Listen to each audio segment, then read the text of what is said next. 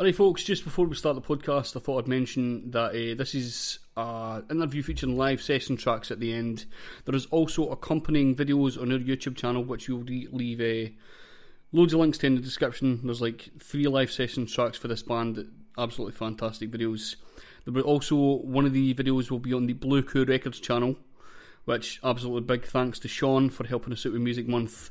Without Sean's use of the studio, without Sean for just being a all around fucking legend, there's no chance we'd be able to have these interviews done and the live sessions recorded. So absolutely a million percent thanks to him. Absolutely amazing. So what to do is uh, keep listening to the podcast, listen to the live session tracks. If you want to see the accompanying videos, check the description and there'll be links to the bands, uh, Blue Coup Studios, everything you need to find out information wise. You'll find it in the description. Enjoy. Alright, folks, welcome to the Besides the Norm podcast. I'm Scuba, I'm sitting here with Monk. Something. Sitting because that's what you've done pretty much all day for this recording session. Right. It's unfortunate. You're saying that as if that's a negative it, is a, it is a completely negative thing. or jealousy. there might be a slight wee bit of that, but we do have the Black Veil Bride. uh, how he's doing, lads? How he's doing? Not bad, man. Not bad. Obviously, it's Beyond the Veil. We done uh, like a live session recording a wee while ago. Um, wow, my voice went fucked up there. That's brilliant. But uh, are you wanting to introduce yourselves as we go round? Hey, alright, I'm Matt. I'm Liam. I'm Tom. And I'm Sean. Nice one. I thought you were going to do the and together we are. Beyond the veil. we had we had some down before that done that was We fucking. should explain that What? they're not the Black Veil Brides and why that was funny. Yes, yes. But what, what, who was talking about Black Veil Brides? Sean was Well- talking about Black Veil Brides, who's not got a mic, so he doesn't matter. Right. Essentially, he was saying that the Black Veil Brides are cunts Mm-hmm. because they smashed up a hotel room and acted as if they were cool. Mm-hmm. Whereas Beyond the Veil don't do that because they are actually cool. Right, Well, that's you cool. think. That's cool. they they think. Well, have you had like hotel room experience yet? You, you been able to No, yeah, smashing it up that, now? it'll happen. See, that's that's the thing. They, they are actually There will, will be cunts. they aren't cunts yet because they've not been given the opportunity to be cunts. There you go. So, right, well, can I ask first off, sorry, how you all met and like how the band sort of started to come together? Can you give us a wee history on the band? Well, the, the band, it started about 2014, 2015. And uh, we, we were at college together, uh, me and Tom. And uh, I was already in a band and it was just, it was going nowhere. So I decided that we was going to move things forward. And I got in touch with Tom because, I said, we, we was in the college before. I knew what he was into and stuff. And we had to take the, the, the band to a heavier level as well. and uh, he was a bit of a metalhead. So it was Yeah. like Just a wee bit. it was almost no, it was unquestionable it was going to get him. So uh, yeah, we, me and Tom started writing and stuff. We had a few other members come and go. Uh, found Liam. 29 altogether. But uh, it's another It story. is just that an actual number? yeah, literally man, it's literally been Honestly, 29 people. Well, it's 30 now, actually, because uh, the other guy that. Aye. But then we got hold of Liam. Yeah, he was on one of the s- some website. Got So hold of it him. was drummers mostly. yeah, and bass. Fucking drummers. Drummers Well, and this is- man. You, you were talking before, beforehand about how, like how difficult it is actually to get a drummer. Oh, yeah. Like really mostly hard. when you hear about people wanting to join bands and stuff, it's only mainly guitarists you hear a lot about the time. What do you think about that? Like, like, did was that the first thing you started to get into? Is practicing drumming or Uh, well, I first started with guitar when just couldn't get the hang of it. I right? decided drum kit. Yep. Right. Just destroying things. Well, that's it. So, sense. so you found yourself uh, on a website. Just what website was it? Uh, Join my band. No, it's Uh, Bandmix. was it? Was Bandmix is on you. So there is sort of there is websites Yeah, that are like, websites. available. So for you that. sort of like put up like I'm a drummer looking for a band. Aye, pretty much. Mhm. Just because I had no bands and folk that I was playing with just didn't turn up, and Mhm. it was just all like room recordings, just Right. practicing in a house. So Right, right. That's it. Wanted to venture out there. Mhm. So how did we get this this one? Liam knows mate, me. yeah. Aye. Ah, yeah, it's weird because we were actually going to start an air band uh, with a couple of our local guys, and nothing ever came out. And then they were all in Rosyth, and I thought, well, it's kind of a wee bit far out to go just for a wee jam. But then they said they were practicing at Leslie, so I thought, okay, well, I'm just going to far down. And then ever since then, um, it's pretty much been it. Just picked up the songs and just been yeah, practicing every weekend, pretty much every day since for more or less a year, and we've just been, uh, you know, writing new material and just um, battering through it. Mhm. So it's pretty much just been the last year that you've actually started to find out who you're going and stuff like that. Aye. So the first like sort of three years have just been going through Yeah, fucking going get- through band members. uh, process of elimination, just getting rid of fucking random people. What what was some of the, the bigger problems that you were getting rid of people for? Not turning up. Aye. Just Right, right. half That seems to be a, a quite a common issue Mm. with bands is Total people just not unreliability. turning Aye. up. That's it. what was that? What, No, It's a lack of Cool. commitment, yeah. Mhm. So, Yeah. It's a common thing, really. Yeah. that's it. So what about influencing and stuff? You were talking about about metal and stuff. What kind of bands are you into? Uh, Shinedown is probably our main influence. Mhm. Um, they're just really inspiring. It's the energy in the music. We try to bring energy to our music as well, because the music's not really technical, but it's all about the bigger picture and how much Mhm. energy you can raise in a stage. And uh, so Shinedown's definitely one of them. For me, it's Myles Kennedy uh, from Alter Bridge. Uh, Yeah. He's just fantastic. Um, you bring metal elements yourself. Every band you get to think of, uh, listening to them, so I'm like, oh, I pretend to steal that. No, but uh, I, I think my main ones are probably like I Trivium. Like, Mhm. they're like one of my favourite bands, eh, so I just. Jeez. Aye, exactly what I just said. Just kind of. What about yourself, man? Uh, whatever I listen to, really. Mhm. Mostly, well, favourite band Mushroomhead, and take a lot of inspiration for them. Mhm. And uh, just anything else, really. Excellent. What about you, man? Well, for me, uh, for bass, I would say probably Iron Maiden and Steve Harris is probably my main influence on bass.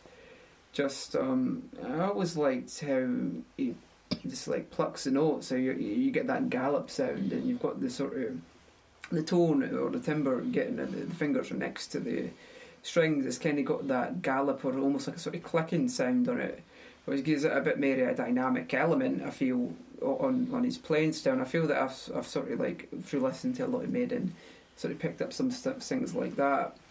And I've always liked um, Lemmy from Motorhead as well. Not so much. Uh, more, more purely like in a stylistic sense, how he was always like really hardcore and just um, gone for it. And he, he has like a really sort of kind of like a sort of driving sound, you know, when it's sort of just like bashing on that kind of like steady riff, but it's still like really powerful and going for it. So yeah, Mhm. they're probably my two main influences. Excellent, man. What about gigs wise and stuff like that? How many gigs have you done so far? you done quite a few? Quite a few this year, like yeah. Mhm. Um, we re- we started February, and we've we've played a few places. Like Because you, Uh, you mainly- used to Glasgow, I think. yeah, mainly Glasgow is where we play. Yeah. Because is that um, that's a weird thing. Because like you obviously started off in Fife. Hmm. Was there any reason that you kind of started off in Glasgow to do this? I was just where people were offering us gigs. Like, It's, Oh, yeah. yeah. yeah, it's the music scene as well. Like. Mm. Um, So it's a lot, lot more intense. Yeah. sort of going through Glasgow and stuff like through Fife. It's kind of you're kidding yourself, Sean. It's like like everybody sort of kins each other. So it's, it's great to kind of get through Glasgow and do sort of certain things. But um, so you, aye, you- you've been doing loads of gigs and stuff like that. What about um, what about you had any sort of idea about festivals and stuff like that? You had any chance with them? Well, we've got a big list. yeah. the Right, ones right. that we want to go to, Mhm. hundreds. But the main problem is like proper recordings, they know. So like Right. we need to do that first to get into festivals because they'll want a proper recording of our song. Right. So Well, this is cool because you've done obviously the live session beforehand, so you, you've got these videos. Are you going to be able to use them for as part of like some sort of press pack and stuff like that to send? Yeah. Hopefully, aye. Yeah, we're working on an EPK at the moment, but Mhm. yeah, but uh, it's slow going because we just need to keep firing loads of content into it as much as we can. So I'm hoping that this stuff turns out, you know, usable that we can use for the press kit. So Yeah. that would be good. No pressure. that's- no pressure, Sean. That's, uh, there's complete pressure on me there, but that's fine. So, uh, what about uh, music recordings and stuff like that? I, I know you've got a couple of things on Reverb Nation. Aye. Um, where, did- where did you record them? Uh, well, the, the, the rough copies that was just a practice, wasn't it?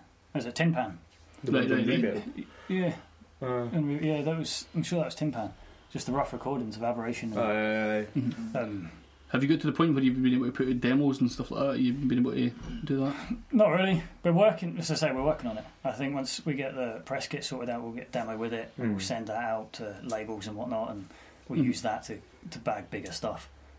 Excellent. That's Excellent. probably the plan. Yeah. So your idea was uh, we were speaking earlier. I think you were going to start to use the, the studio we're in right now, Blue Bluetooth Studios. Uh, Shout out to Big Sean sitting there. It's, it's a good place. Like hmm So It's you've great. got ten tracks ready to record or something you were saying?